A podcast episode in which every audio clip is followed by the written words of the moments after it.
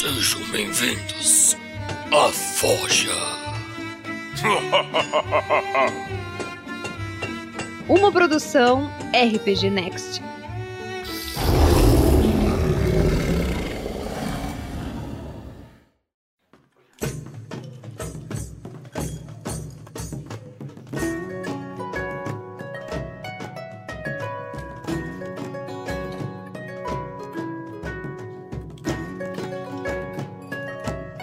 Beleza, pessoal? Estamos começando então mais uma Forge aqui pelo RPG Next. E, como vocês estão vendo aí, o tema de hoje é uma entrevista com Fabiano Neme. Fabiano Neme, que é o autor do Old Dragon. Fabiano, eu nunca vi uma entrevista tua em algum lugar e eu tenho muita curiosidade em saber é, como é que aconteceu esse livro, né? Qual é a história dele.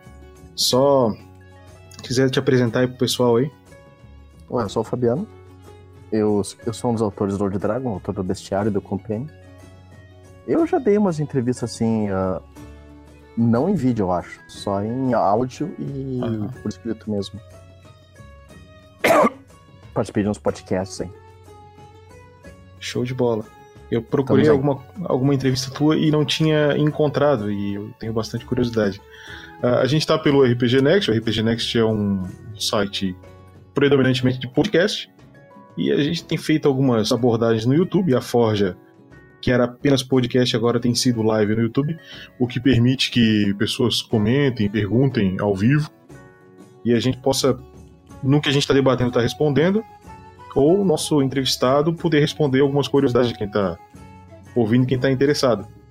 Né? E como eu já falei agora, o Fabiano foi autor do Dragon. Fabiano, não sei se tu é autor pleno, se tu é coautor, se tu quiser explicar essa, essa questão. Não, o livro básico eu sou coautor junto com o Antônio e com o Dan.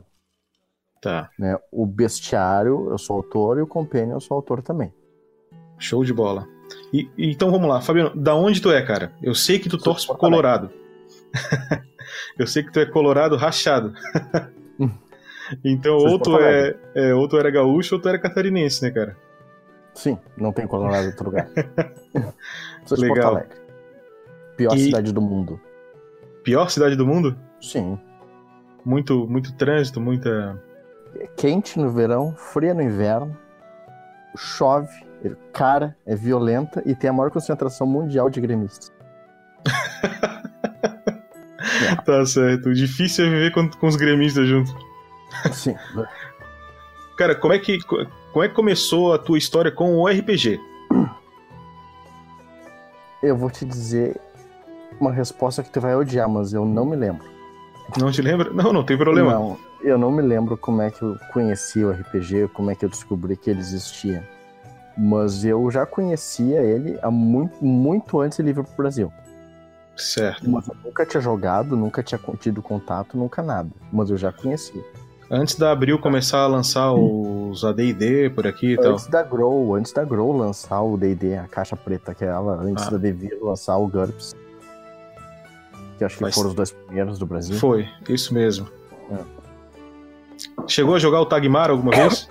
Não, Tagmar eu nunca joguei, mas o- Nunca o, jogou. o Tag- não. O primeiro cheque que eu passei na minha vida foi um cheque de 45 URVs, que foi na transição do, do Cruzeiro pro Real, Sim. pra pagar minha caixa preta do D&D. Show. É. Show. Cara, é, se, tu, se fosse aqui um grupo de RPG, cara, eu seria um bárbaro pacífico. E tu seria o quê? Meu elfo ladrão. Um elfo, meio elfo ladrão? É Tá apelão certo. pra caralho. E, e que qual foi o sistema que antes de Old Dragon, né? O que que, o que que tu jogava, o que que tu curtia, o que que tu mais jogou? Ah, o que eu mais joguei foi a terceira edição do D&D, disparado. Disparado. Terceira edição. A terceira Sim. edição, então já é uma coisa mais recente também, o RPG pra ti, porque a terceira edição é relativamente Não, recente. Eu, eu comecei a jogar em 91. Ah, faz tempo. Comecei a jogar em 91. Então tu começou na segunda edição. É, mas eu não jogava tanto D&D na época. Eu jogava mais Vampiro, jogava Cyberpunk, jogava Call of Cthulhu, jogava Paranoia, jogava cacete Paranoia. Entendeu? Paranoia, Paranoia é um sistema que eu conheci há pouco tempo.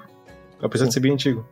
A, a edição nova é fantástica. Eu, eu, eu comprei a caixa no Kickstarter e é fantástica. maravilhosa. Tá louco. Tá louco. Mas o D&D eu só fui começar a jogar mesmo na terceira edição, porque eu não gostava do sistema da D&D, achava muito ruim. O AD&D, com o negócio do O taco e tal.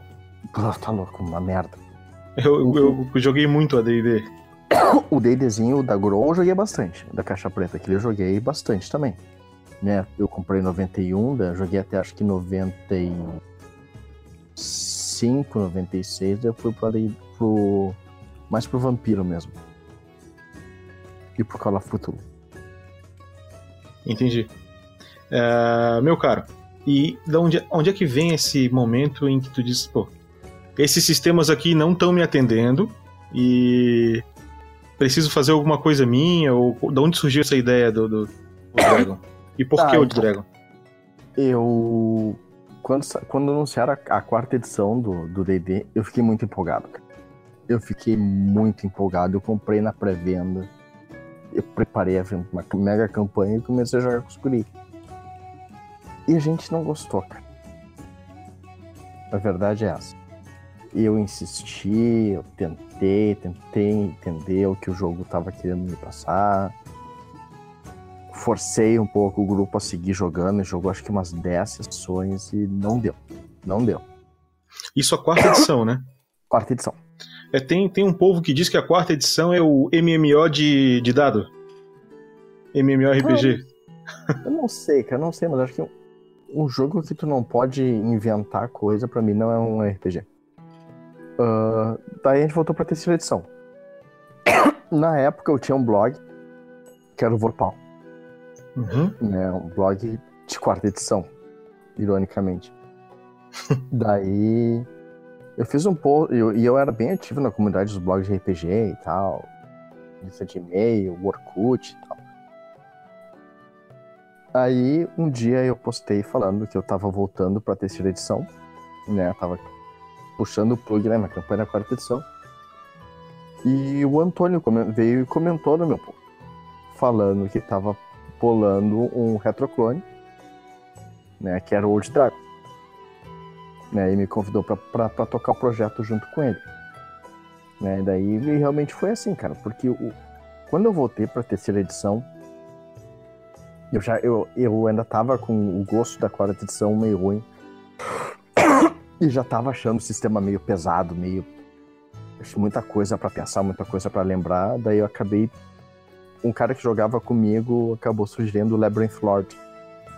Né, a gente jogou e se divertiu demais, foi, foi- fluiu muito bem. Né, daí que veio a ideia de criar um nosso. Né, de fazer o Old Dragon, de criar o nosso jogo. Porque mesmo o Labyrinth Lord não. É a base da terceira edição ela funciona muito bem. Mas aí mesmo o Labyrinth Lord não servia muito bem, porque a base da terceira edição ela é muito boa, né? Eu acho que, acho que corrobora com o que tu tá falando é, a consequência da Wizards of the Coast dos Estados Unidos com a quarta edição, né?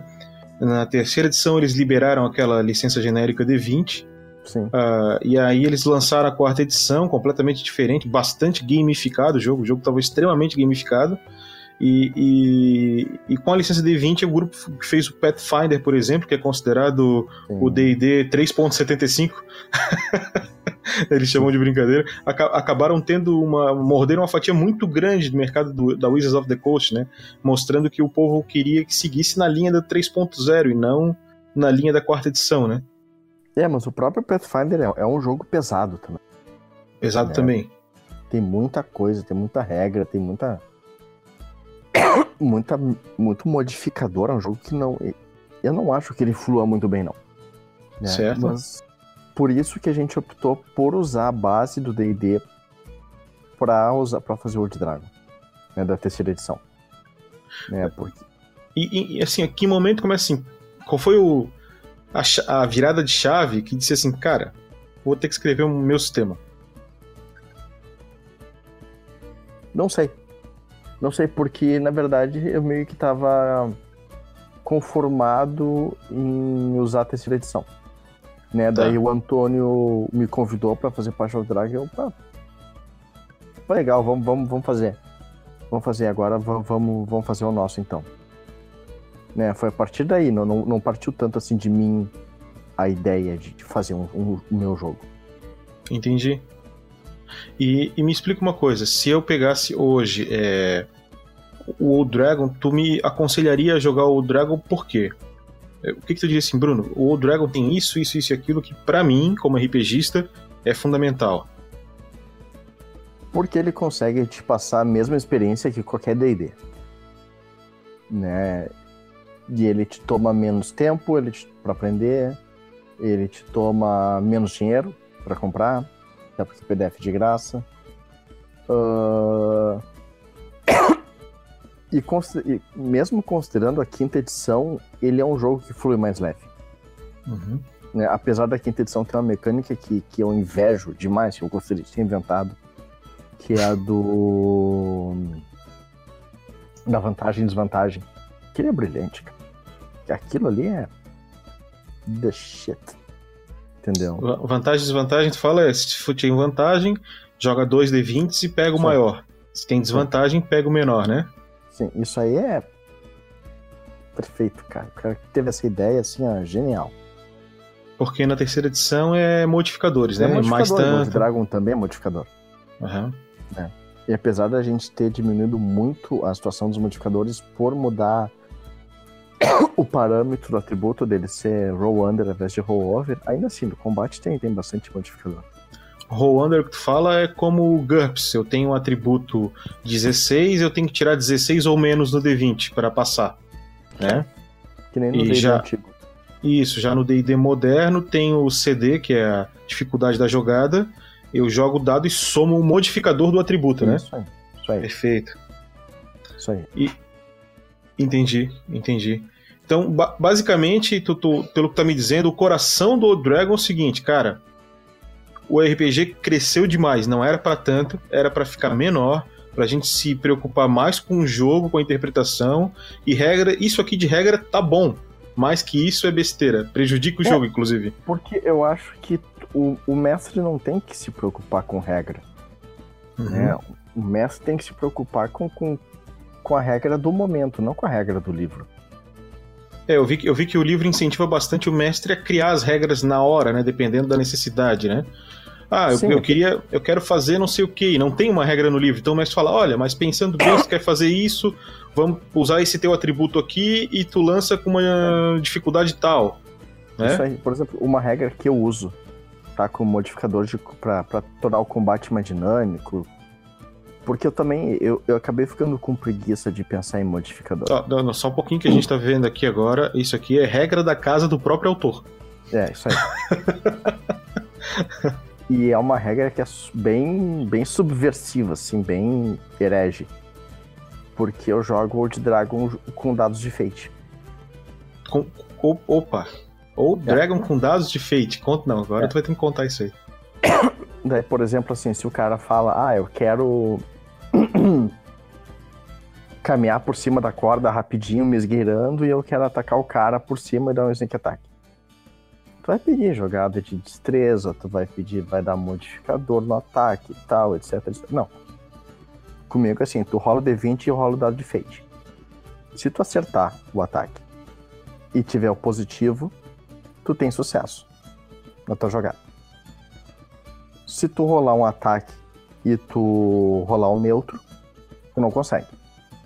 E se tu rolar o ataque e tiver um negativo, alguma coisa diferente acontece. Tá, me explica melhor. É o seguinte, o cara lança o D20, tu falou que ele lança junto o D20 e o, o dado de fate. Tá, no Old Dragon, os testes, por exemplo, pra mim atacar alguém, ele também é under, por exemplo, a não, dificuldade. Não, não, é igual aí, da terceira edição. É igual a terceira edição. Então, por exemplo, eu quero atacar um cara e tu fala pra mim, olha, a dificuldade desse cara, a categoria de armadura dele é 12. Aí eu tenho que tirar 12 ou mais no D20 para acertar ele. É somar os modificadores e ter 12 Isso. ou mais no total. Perfeito. Então eu faço meu teste de ataque. Junto com o D20 eu jogo o dado de fate, é isso? Se o D20 acertar, tu ainda leva em consideração o dado de fate, explica isso. Exatamente, porque ao invés de, de tu rolar com uma penalidade que eu vou ter que inventar na hora, a penalidade é o dado de fate. Ah, tá. Agora eu tô, agora eu tô começando a entender. E, e, o cara joga um dado de fate ou às vezes é vários? Não, só um. Só um. Só um. Mas aí é é uma penalidade. O dado de fate, por exemplo, ele tem. Tu dá uma possibilidade, além de acertar no D20, ele tem 33% de chance de, no dado de fate, conseguir aquele sucesso. Isso aí. Entendi. É, é- é uma- seria uma penalidade alta ter que jogar um dado de fate e ter que tirar o positivo. Se tu quiser Sim. baixar um pouco essa penalidade, tu diz que positivo e neutro acerta. Positivo e neutro, certo. Entendi, entendi, E o, entendi. neu- e o negativo tu só falha, não, não teria uma, uma, uma consequência extra, só falha. Faz sentido, cara, faz sentido. Sim. O cara poderia, como penalidade. tu, tu- tu acabou de me dar uma ideia de mecânica.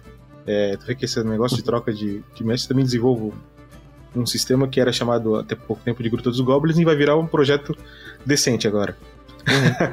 Mas estudei muita mecânica e tu me deu uma ideia de mecânica também, que ao invés do cara dar penalidade em, em modificador, né, tipo a menos 2, é menos 3, o cara pode dar penalidade em dado, né? Tu joga Sim. um dado e esse dado que tu vai jogar vai subtrair do teu D20. Então tu vai jogar um D4, tu vai jogar um D6 de dificuldade. Se der um, beleza, só. tira um. Se der 6, tira 6. É legal? Interessante. Mas a Vou ideia do dado de fate. eu- não, cara, a gente não rouba, a gente compartilha. É- O legal do RPG é isso, é que ele não é um, um produto 100% comercializável, né? É uma ideia, né? O mais difícil dessa mecânica do dado de fate é tu encontrar o dado de fate. É difícil, eu sei. Sim. Eu- Eu já Eu vi muita gente. O Antônio trouxe pra mim da Gencom, porque aqui no Brasil é muito difícil de encontrar. Isso, eu vejo bastante gente na web perguntando: ô, quem é que vende dado de fate É. aqui, dado de fate ali? E Sim. fate, cara? Tu chegou a jogar fate? Não. Não? Não. É, depois depois da, tua, da tua era Old Dragon, já, já tinha o Dragon, já tinha escrito. É, tu chegou a jogar algum outro sistema, experimentar algum outro sistema? Sim, sim, sim. Eu joguei a quinta edição, O que, que tu achou É, da quinta edição? achei incrível. Achou legal a quinta edição. Muito Eles deram uma enxugada grande, né? Inclusive a nossa campanha atual é de quinta edição. Eu sou jogador do caso agora, hoje, Interessante. né? Ah, Joguei Call of Cthulhu, joguei terceira edição, joguei Vampiro. A gente testou o novo Vampiro, esse que deu, que saiu agora. Uhum. Eu joguei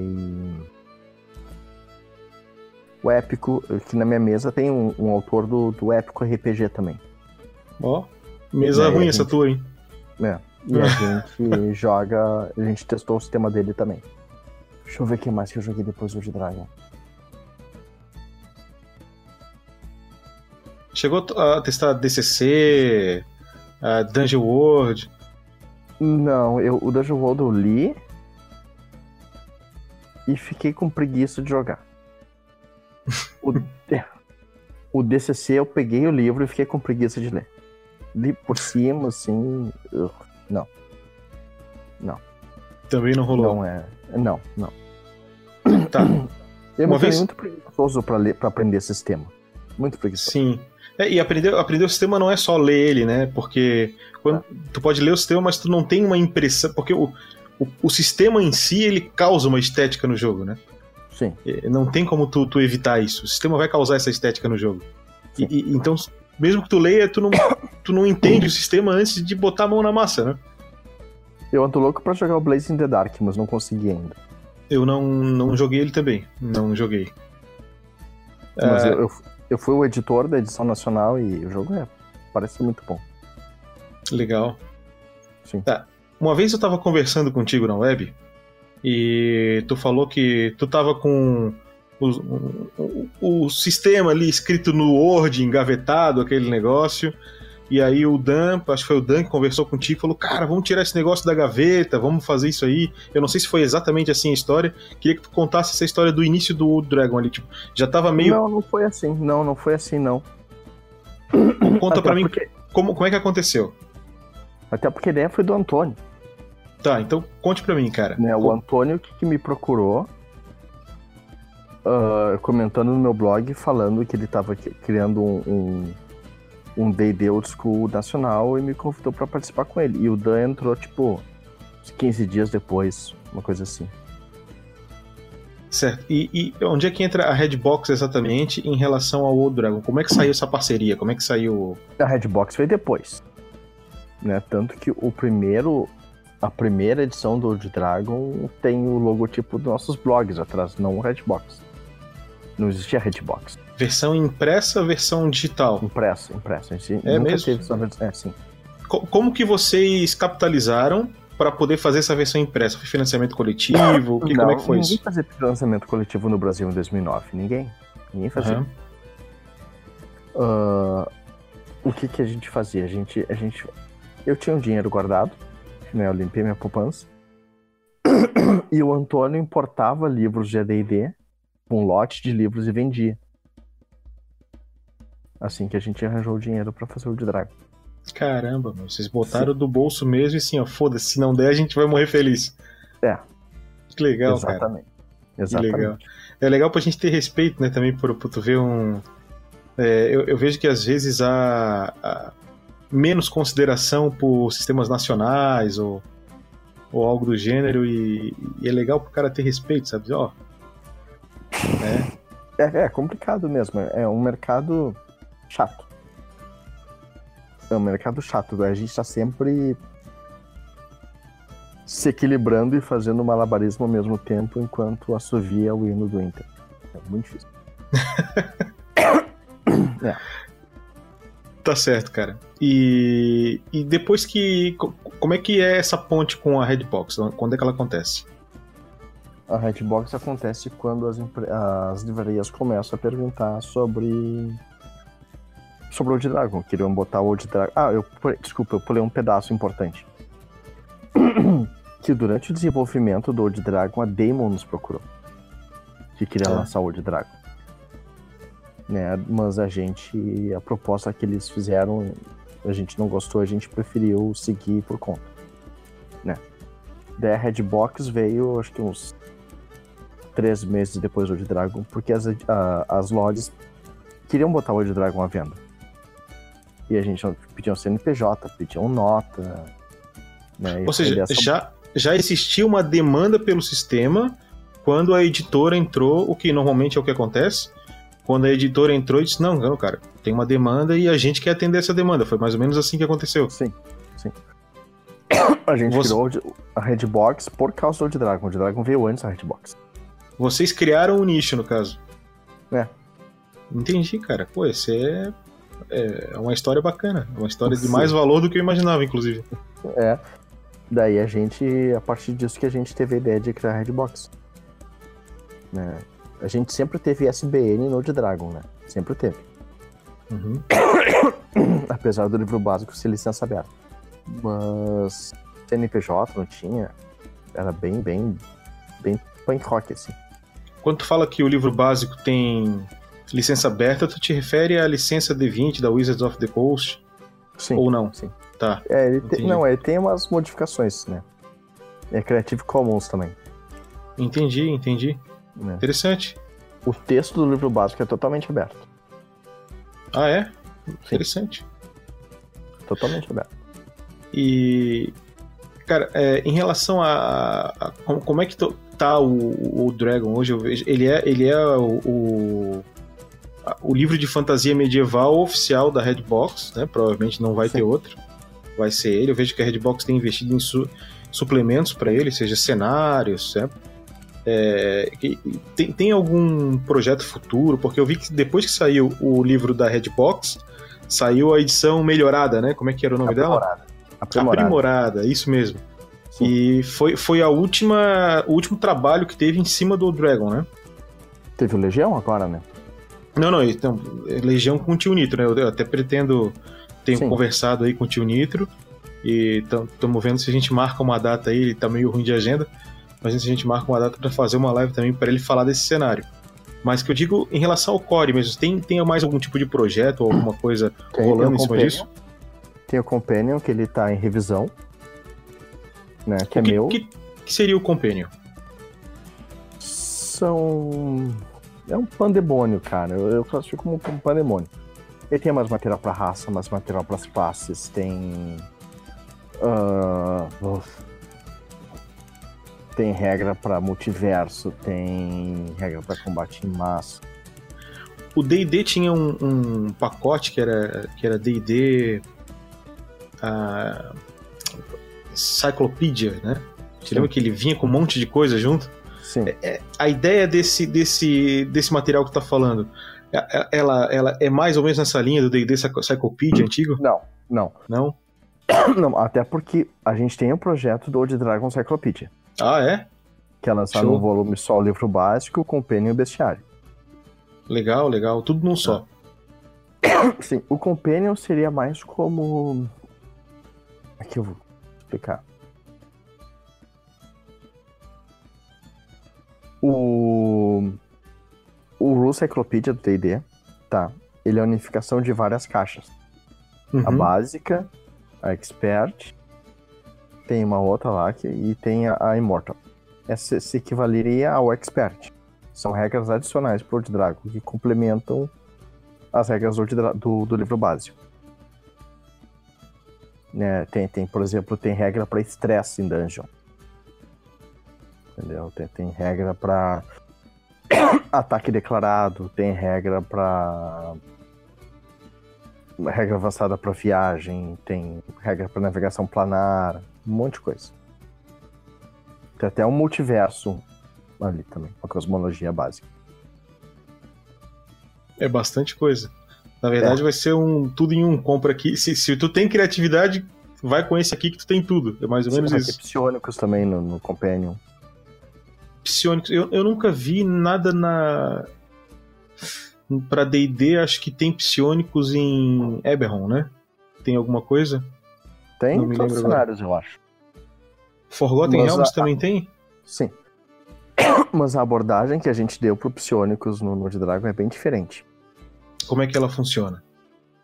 Porque o- D&D ele trata o psionico como uma classe. Ah, É. sim. No Old Dragon, o psi- a classe, tipo, é a tua profissão, né? No Old Dragon a gente trabalha o psionico como conceito não de profissão, mas do que o personagem é. Então tu é um, um homem de armas psionico, um ladrão psionico, um mago psionico, um clérigo O psionico seria um tipo de poder que tu pode comprar pro teu personagem? É uma camada a mais de personagem que tu coloca que tu evolui conforme tu sobe de nível. Entendi.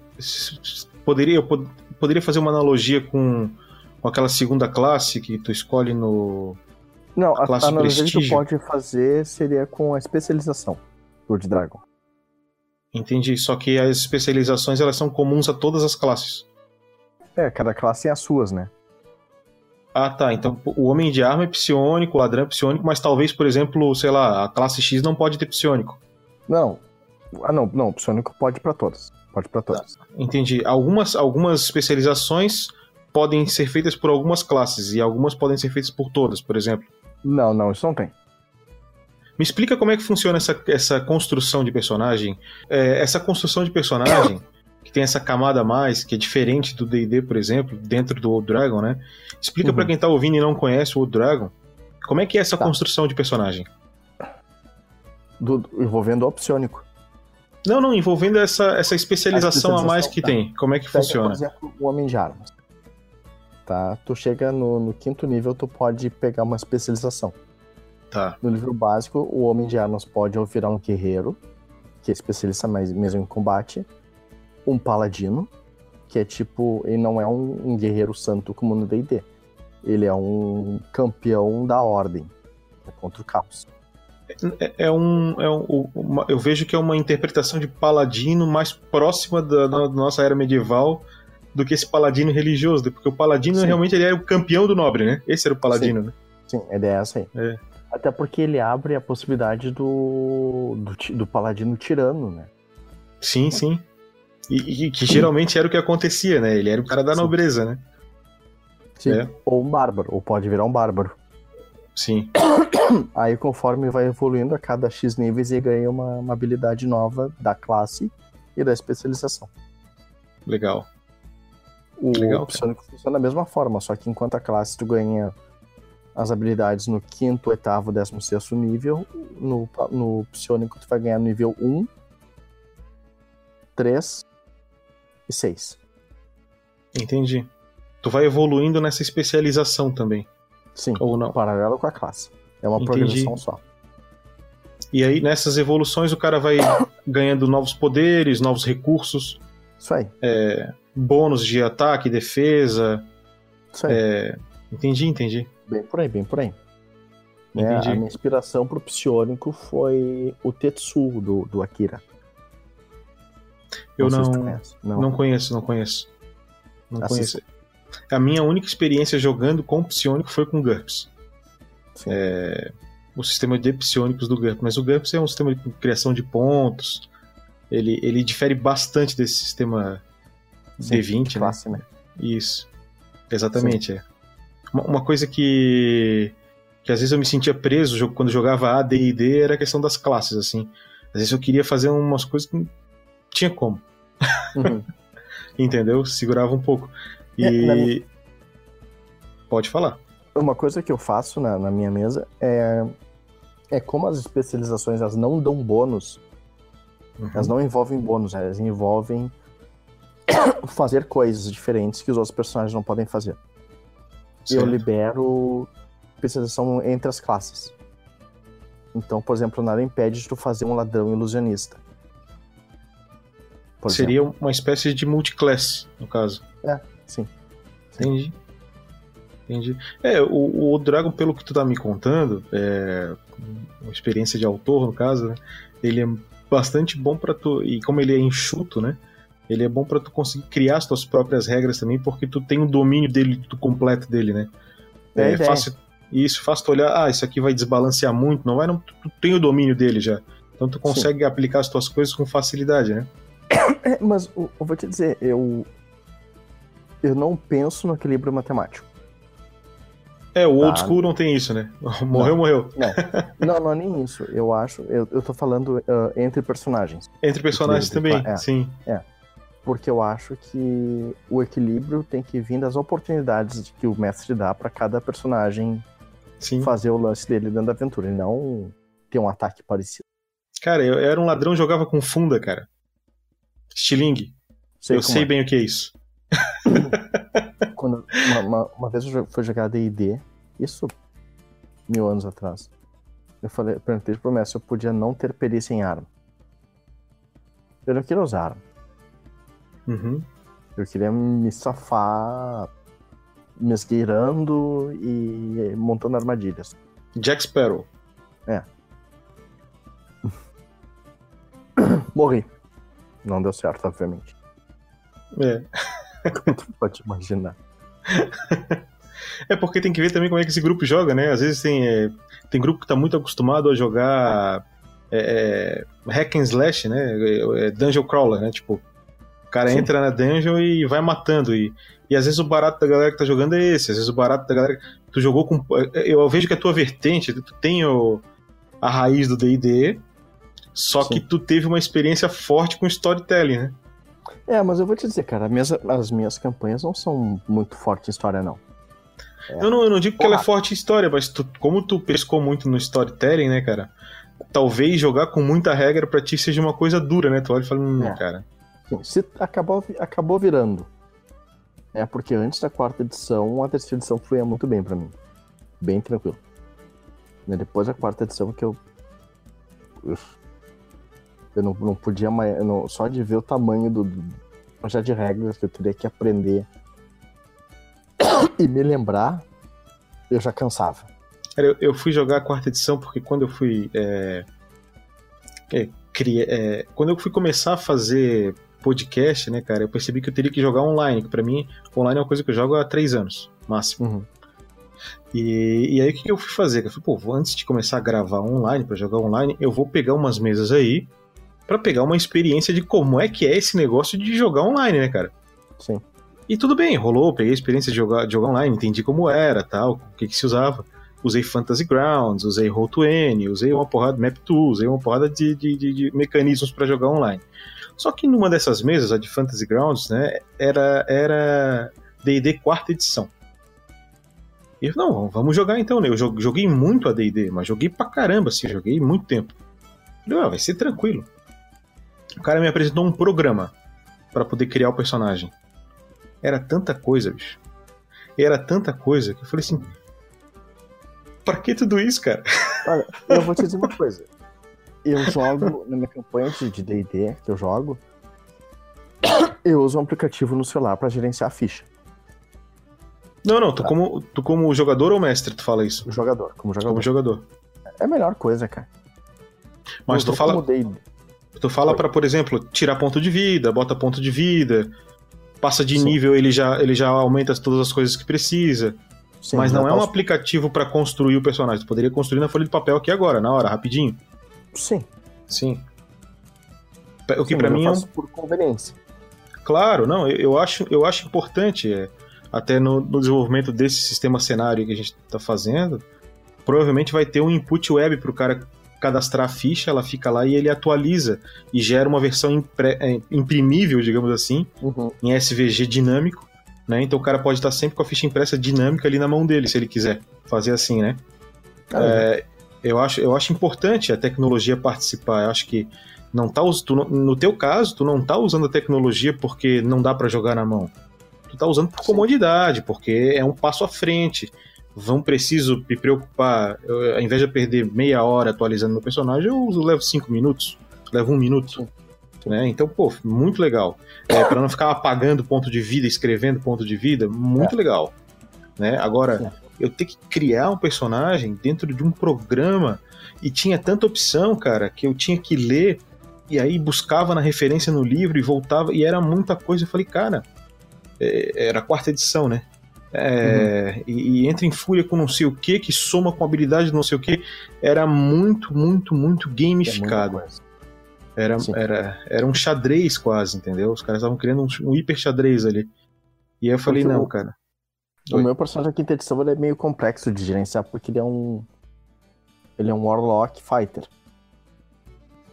né? Então, ele tem muita habilidade, tem muito, muita coisinha assim para lembrar.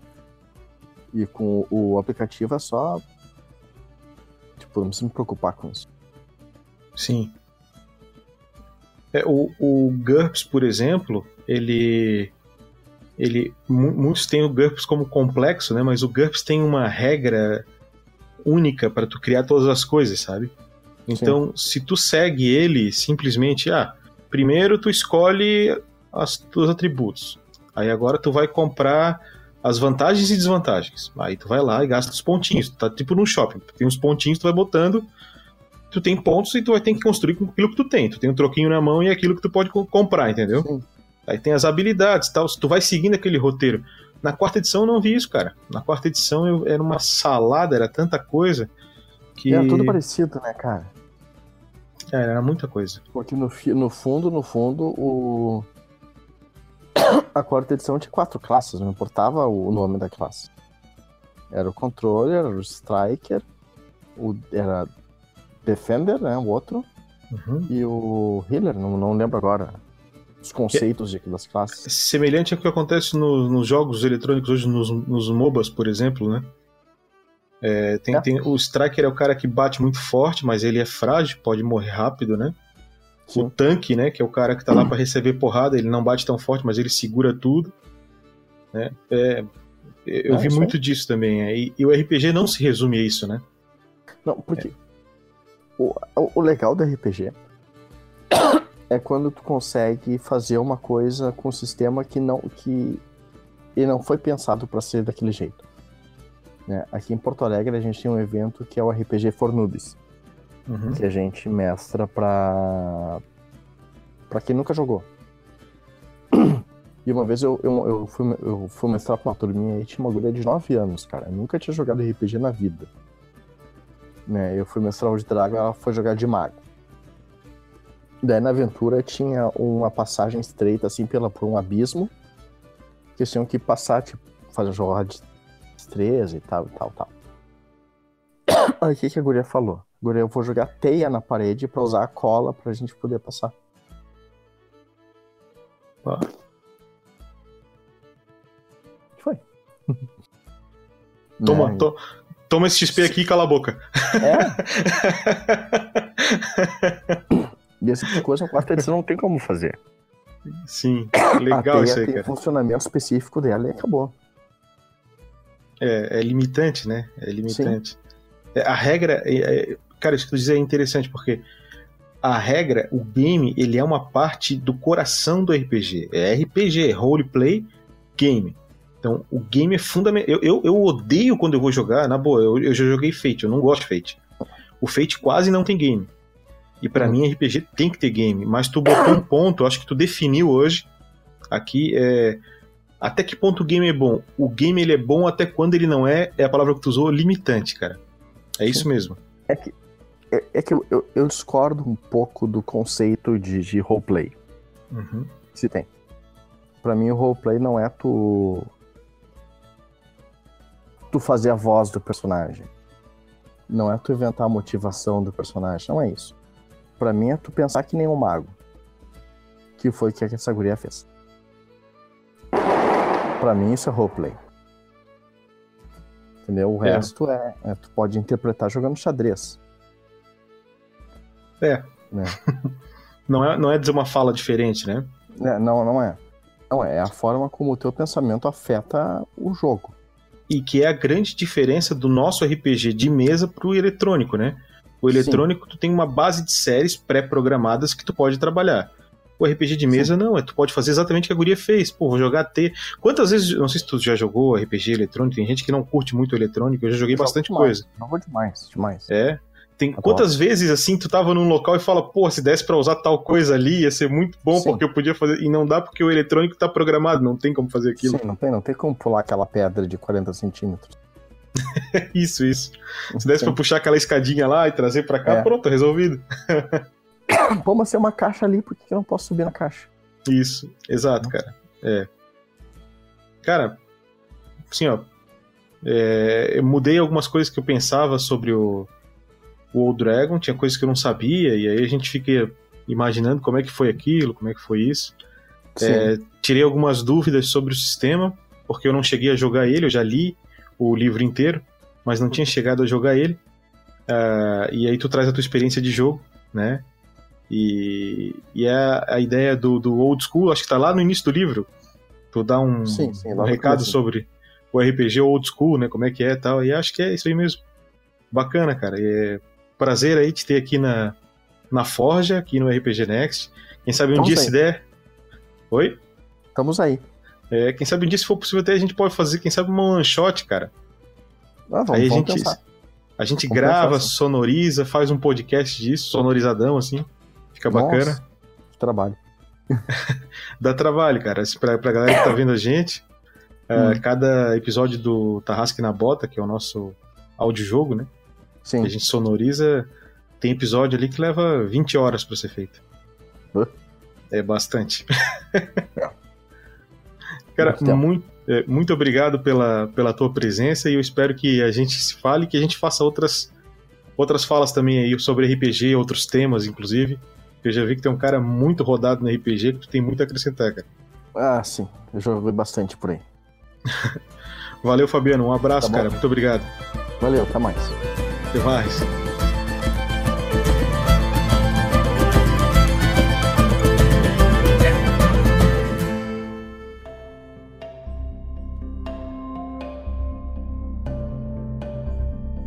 Beleza, pessoal. Então vamos começar mais uma leitura de e-mails e hoje eu estou aqui sozinho lendo esses e-mails. É, tem alguns e-mails grandes aí, todos os contatos e feitos pelo site, alguns post, algumas postagens no, no nosso formulário de contato, outros no, nos próprios podcasts, todos separados pelo nosso querido Pedro. E eu quero começar então aqui lendo é, um comentário feito na Forja 07, Reflexões sobre a Casa da Morte, do Daniel Jatobá. Ele diz: A Forja 07 muito divertida essa Forja. Saber os porquês das coisas é muito interessante. Todas as informações que os fãs gostariam de saber, tanto sobre detalhes da aventura quanto sobre a Shelley até mesmo o esforço que tiveram gravando até de madrugada. Parabéns e obrigado por compartilhar. Valeu, Daniel. Beleza? O próximo comentário é no TNB número 26, lá atrás da Mina Perdida de Fandelver, alguém que conheceu o projeto mais recentemente e está provavelmente maratonando. O episódio 26 é A Maldição de Rael e é Jenny quem faz o comentário. Diz o seguinte: Olá, Tarrasquianos! Nunca comentei nada aqui, mas não aguentei as críticas da Vanessa, no Pergaminhos da Bota. Sem sombra de dúvida, ela é a melhor comentarista de todas. Os tempos e o que é mais divertido, a aventura ou os pergaminhos. Acabei de virar madrinha ou padrinha do RPG Next. Conheci vocês através do RPG Guacha. Maratonei primeiro o culto de Coborra, acabei viciando e agora estou maratonando a mina mais perdida de Fandelver. Grande abraço a todos. Valeu, Jenny. A gente fica feliz por tu estar maratonando e principalmente por tu ter virado uma madrinha, o nome é madrinha mesmo do RPG Next. Ficamos muito contentes com isso. E continua com a gente, continua nos episódios novos e dá o teu feedback do que, que tu tá achando que é muito importante pra gente. Valeu. O próximo episódio é na Forja número 11, TPK, é culpa do mestre? O comentário foi feito pelo André Russo. Ele diz o seguinte: Pessoal, muito bom o cast. Nunca passei pelo TPK. Acho que os mestres eram bonzinhos demais e também não tive ímpetos sadistas e matei uma pedra inteira. Uns dois ou três, talvez. Mas a realidade é que, no One Shot Parry, até rola de se preparar algo que pode vir a ser um TPK, mas quando é uma campanha, provocar algo assim é tenso demais. Acaba com o moral geral do grupo. E melhor ainda, ouvir, melhor ainda ouvir que fui sorteado para participar de um cast. Valeu, Bracos! É o André Russo. É isso aí, meu caro. Obrigado pelo teu comentário e vem, vem participar com a gente aí. Acredito que seja para a Forja. Vai ser aqui comigo. Vamos fazer uma forja de padrinhos aí que vai ser bacana. O próximo comentário é pelo formulário do site, é do Mauro Pereira. Ele tem 30 anos, ele é analista de RPA São Leopoldo e ele é Rio Grande do Sul. Ele faz um elogio pra gente. Ele diz o seguinte: Olá, apenas gostaria de parabenizar pelo trabalho. Já havia ouvido falar sobre RPG, mas nunca joguei. A primeira vez que ouvi um jogo em áudio foi no Nerdcast. Porém, estou ouvindo também o RPG do Guacha, do Portal Deviante, e foi onde ouvi falar de podcast de vocês. Gostaria de dar os parabéns pelo trabalho, e mesmo eu sendo alguém que nunca jogou, adoro ouvir as gravações de Tarrasque na Bota. Além disso, adoro aquela abertura. Sempre me leva a um momento de nostalgia, lembrando os desenhos dos anos 90. Valeu, meu caro, obrigado pelo teu comentário e continua com a gente, continua com o Guacha, Guacha é nosso parceiraço e manda o teu feedback do que que tu vem achando das aventuras. Valeu! O comentário é do Luciano Marques. Ele tem 43 anos e ele é jornalista e dublador. Olha aí, ó. ele é do Distrito Federal. E também fez um elogio. Ele diz o seguinte: podcast de vocês é incrível. Eu tenho 43 anos, sou jornalista, escritor e dublador. Joguei muito RPG na adolescência e nunca vou esquecer do primeiro livro que consegui comprar, o GURPS. Olha o Vinícius ficando alegre, ele escreve. Hoje só consigo jogar muito raramente. Por enquanto estou ouvindo apenas Floresta Negra, depois vou maratonar o restante. Mas até aqui está tudo incrível. Aventura, mestre, interpretação dos personagens. Nunca vi é, muitas pessoas. É, como é que é? Nunca vi muitas pessoas entrando no personagem para valer. Acho que por timidez mesmo. Então acredito que o podcast pode ajudar a galera que joga se soltar um pouco mais. Continue um belíssimo trabalho e quem sabe um dia a gente se encontra. Grande abraço. Luciano, quem sabe um dia a gente se encontra sim, cara. E se tu é dublador, manda o teu contato aí pra gente. Manda teu e-mail pra mim, inclusive, para ver se a gente não faz alguma coisa aí, quem sabe tu faz um NPC ou alguma coisa, porque dublando, provavelmente tu tem muita experiência com voz, isso é muito bacana. Então, manda teu contato para mim aí. Gostaria que tu mandasse. Veio por e-mail e ele é gigante, ele é do Michael Douglas. Eu não sei se é o ator americano, mas vamos lá. É um feedback sobre a aventura A Mina Perdida de Fandelver. E é um livro. Vou ler para vocês aqui. Beleza? Bom dia, boa tarde, boa noite, honoráveis seres do RPG Next. Me chamo Michael Douglas e venho trazer finalmente meu feedback sobre esta aventura incrível. Então o nome dele é realmente Michael Douglas. Vamos lá. Peço perdão pela demora a vir enviar este e-mail. Mesmo tendo terminado de escutar os episódios da Mina Perdida de Fandelver há mais de três meses, eu, é, mas bem, eu finalmente consegui um tempo aqui e aqui vem. Vou começar dirigindo ao mestre, Rafael 47. Que aventura incrível! Não sabia o quão extraordinário e prático poderia ser o uso de aventuras prontas. E também a maneira que você conduziu o jogo e interpretou os NPCs. É algo que eu admiro. posso afirmar que aprendi muito ouvindo mestrar. É, e obrigado por dar vida a um personagem que me fez olhar de maneira menos hostil aos goblins. Obrigado pelo Drup. Grande Drup. Drup da natureza. e o Vinícius Watzel, o Homem das Mil Vozes. Esse chegou interpretando um dos melhores druidas que já vi, o Rodolfo. Depois passou a manipular criaturas e outros vários NPCs. Rapaz, eu amo a maneira que ele interpreta os NPCs e, acima de tudo, as vozes que faz. Fico feliz que ele tenha se juntado à equipe.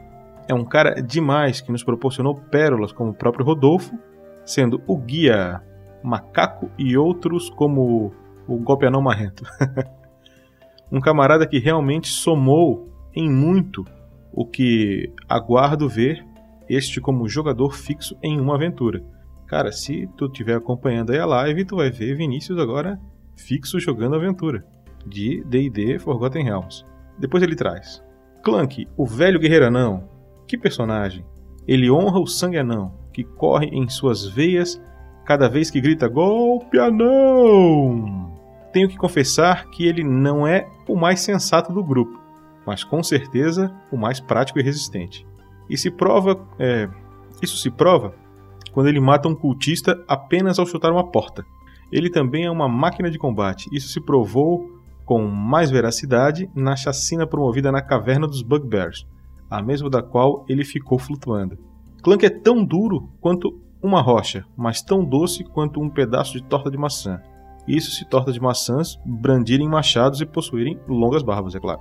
Muitas vezes me tirou fortes gargalhadas e algumas vezes lágrimas de alegria, ainda mais quando ele finalmente conquistou a tão desejada full plate. Eu chorei. E quando ele conseguiu a segunda full plate, eu chorei e pulei de emoção. Clank, o manto, nos ensina humildade e o que é mais importante depois da amizade e lealdade é sempre ter um estoque de cerveja na. O Fernando mandou muito bem com esse personagem. Ele provou que até mesmo um personagem mais compacto e simples como um guerreiro anão pode ser bem complexo e fascinante de se jogar. Depois ele traz Sky, Rael é um dos melhores personagens, o ladrão, entregador de garrafas que sempre faz piadas e é impaciente. Mostrou o empoderamento elfo ao ficar careca e não se importar tanto.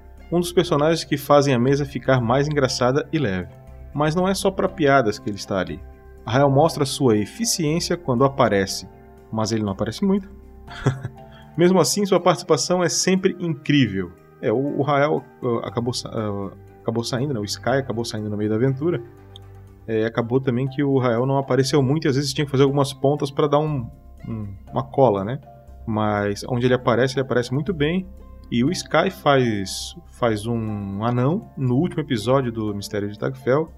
Um anão gaúcho, ficou muito engraçado. É, vale a pena conferir.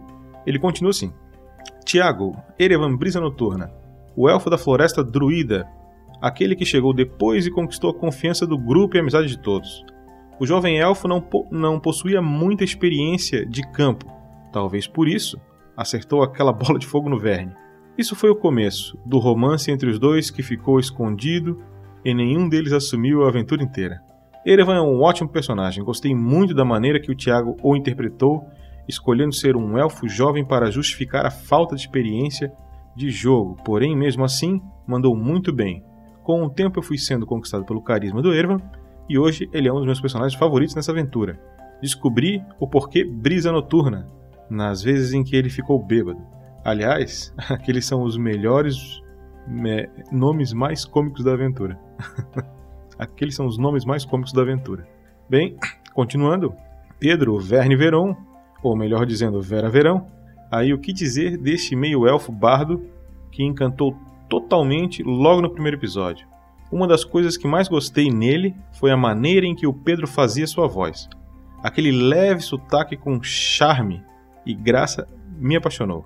Eu também aprendi mais sobre os bardos com essa experiência sonora, da qual mostra ele um, estar ali com um grupo no início não pelo pagamento, mas sim pela oportunidade de viver uma aventura e, com amor, a contar mais adiante em músicas. Uh, lá pela metade, ele se mostrou como um líder. Mesmo o grupo tendo cara de uma democracia, o Verne tinha um senso de guiar em alguns momentos críticos. Isso é novo e eu gostei muito. Esta bicha debochada que enfrentou de frente um anjo e saiu na mina perdida com glamour está no meu coração, assim como todos os outros. Afonso e por último, mas nem um pouco menos importante, o Sandoval. Ah, não sei porque ele botou Afonso. Ah, o único humano é, e o mais sensato neste grupo chamado Rolling Stones. O jogador não falava muito no começo, acredito que seria por estar interpretando um personagem mais sério, mas vi que na realidade era um personagem mais centrado e o jogador era assim mesmo. Ele deu muita vida ao feiticeiro humano em seus sonhos de morte e salvou muitas vezes o grupo com seu kit médico. Aliás, ele curou bem mais do que a Garaele. Nos últimos, é, nos 20 últimos episódios, ele veio se abrindo mais e gostei bastante. Interagiu mais e aquilo deixou o jogo melhor. O humano faz muita diferença e foi muito importante nas interações, é, pontos mais críticos da aventura. E quando ele finalmente é, abraçou as marés do caos, tornou tudo mais divertido e interessante. Como a vez em que ele deixou o Clank flutuando na sala ou até a vez que ele virou uma bexiga. Sandoval com certeza é meu personagem favorito desta aventura. Obrigado, Afonso, por dar vida a ele. Eu acho que ele quis dizer Olavo. Uh, eu não sei se o nome do Olavo tem Afonso, mas talvez seja o corretor também. Uh, aqui encerro e agradeço a todos envolvidos nesse projeto maravilhoso que é o RPG Next e deixo meu tchau. Cara, é um livro, não é um comentário. Foi o Michael Douglas, o cara que tem nome de ator, Uh, bacana o teu comentário, é um baita feedback. Eu que na época também fui um fã, um ouvinte, né? Assim como tu e maratonei a Mina Perdida, foi fantástico. Eu, na verdade, eu maratonei. Quando eu maratonei, eles estavam na metade da aventura. Então depois eu tive que ouvir semanalmente. Foi fantástica. Foi uma aventura que vai certamente marcar todo fã do RPG Next. Cara, obrigado pelo teu comentário. Pedro selecionou. Não é comum a gente ler comentários tão grandes mas esse comentário foi muito bacana e acabou vindo para nossa leitura.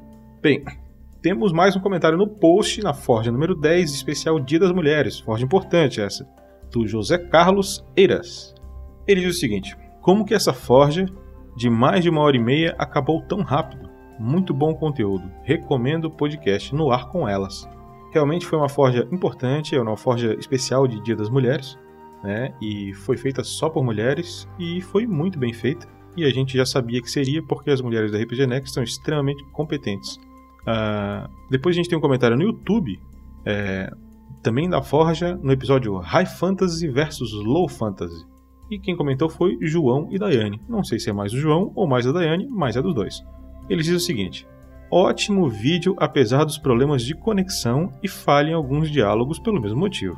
Um tema que acho interessante é o RPG e a depressão. Eu, por experiência própria, estava numa fase da minha vida em que estava sofrendo muito com a depressão leve. Não estava ainda na fase de medic medicamentos, mas mesmo assim estava com depressão, um vazio que tomava conta de mim, uma tristeza profunda que fazia muitas vezes não querer que eu saísse mais da cama e não queria interagir com ninguém, entre outras coisas. E foi através dos podcasts do RPG Next eu voltei a me animar e voltei a jogar RPG. Depois de muitos anos sem jogar, a alegria que eu tinha voltou. Os sentimentos de sofrimento e perda que eram constantes sumiram. Aos poucos, aquele estado que vivia foi passando. Cada golpe anão fazia que um sorriso brotasse em meu rosto. Cada diálogo interessante que o Verne Veron tinha com os NPCs fazia eu me distrair, parar e pensar no meu estado. Ouvir o Rafael 47 se enganando com os times do Morphvox era hilário. O Sandoval dormindo foi demais. Só tenho que agradecer e sei que, além dessa minha história, existem tantas outras por aí. É, o RPG, acredito eu, não ser apenas só um hobby, uma brincadeira de criança. É algo maior que estimula o nosso ser, nossa consciência e percepção. Eu, depois de conhecer vocês, melhorei muito Hoje posso dizer que estou curado. Sei que existem vários tipos de depressão e muitos precisam de medicamentos para ajudar no tratamento. Infelizmente, perdão, é, ele disse felizmente, não foi meu caso. É, mas o RPG ajuda isso, eu sei. é como ajuda várias pessoas com problemas de interação social, pessoas tímidas, que depois do RPG se tornam mais sociais. Um grande abraço e fiquem com Deus. Bem, eu não sei se foi o João ou a Daiane que mandou esse comentário, é um comentário que sensibilizou bastante a gente. É, o RPG Next, a equipe toda já se, é, se pronunciou em uma live a respeito da depressão.